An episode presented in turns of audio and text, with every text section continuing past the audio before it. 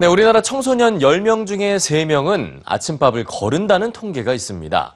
이렇게 배가 고픈 채로 등교를 하면 집중력에도 영향을 미친다고 하는데, 만약 학교에서 아침 식사를 제공한다면 어떨까요?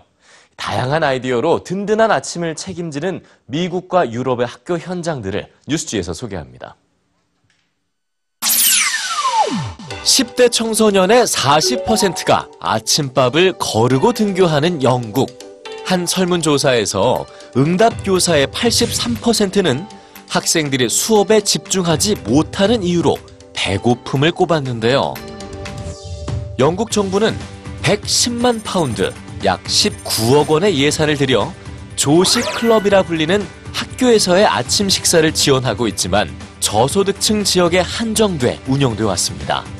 그러나 학교에서 먹는 간단한 아침 한 끼는 마법 같은 힘을 발휘했죠.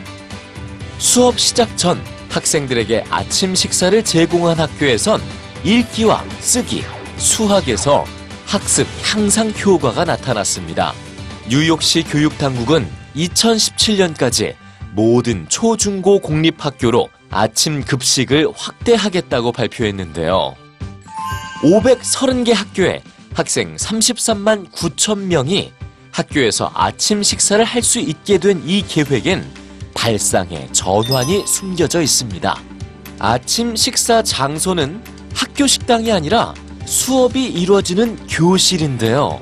아침 식사는 교실로 직접 배달되거나 학교에서 준비한 아침 식사를 교실로 가져와서 먹게 됩니다. 교사가 아침 업무를 보는 동안 학생들은 자신의 책상에서 식사를 하고 바로 수업에 참여할 수 있습니다. 이렇게 아침 식사 장소를 바꾼 이유는 더 많은 학생을 아침 식사 프로그램에 참여시키기 위해서죠. 초등학생의 25%가 아침을 거르고 등교하는 독일. 독일 일부 초등학교에선 수업 시작 30분 전 학교에 무료 아침 식사 뷔페가 차려집니다.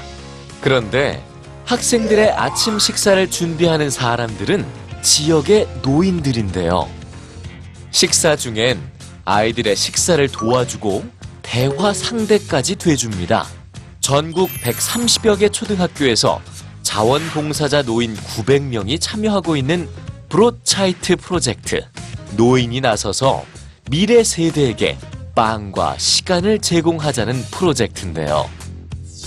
학교에서 아침 식사를 제공하기 위해 예산과 아이디어를 동원하는 사회.